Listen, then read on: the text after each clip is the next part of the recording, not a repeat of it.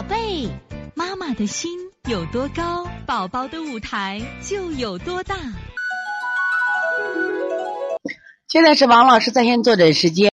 那么现在我们看四七九星星草啊，星星草的孩子长大了，我们家小宝两岁了，经常喉咙里呼噜呼噜有水样痰，如果不管它，慢慢的就会变成喘息性支气管炎。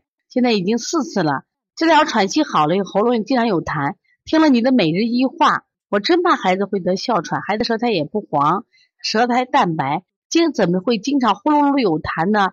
他月子吃了一个几乎一个月的茵栀黄，月子里就呼噜呼噜有痰。医生说是喉喉软骨发育不全。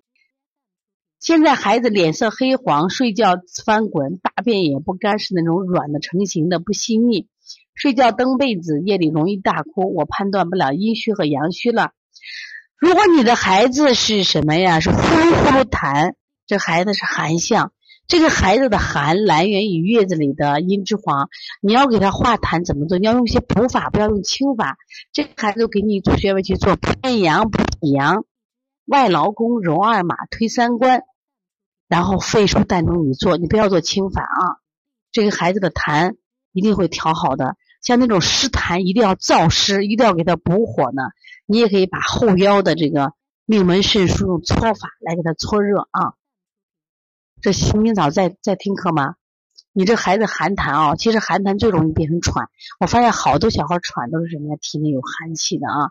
另外，这天气不是冬天，虽然寒冷，但冬天太阳我觉得特别温暖。只要逮着太阳在屋里就给他晒，把他的后背啊好好晒一晒啊。所以从现在开始学习小儿推拿，从现在开始学习正确的育儿理念，一点都不晚。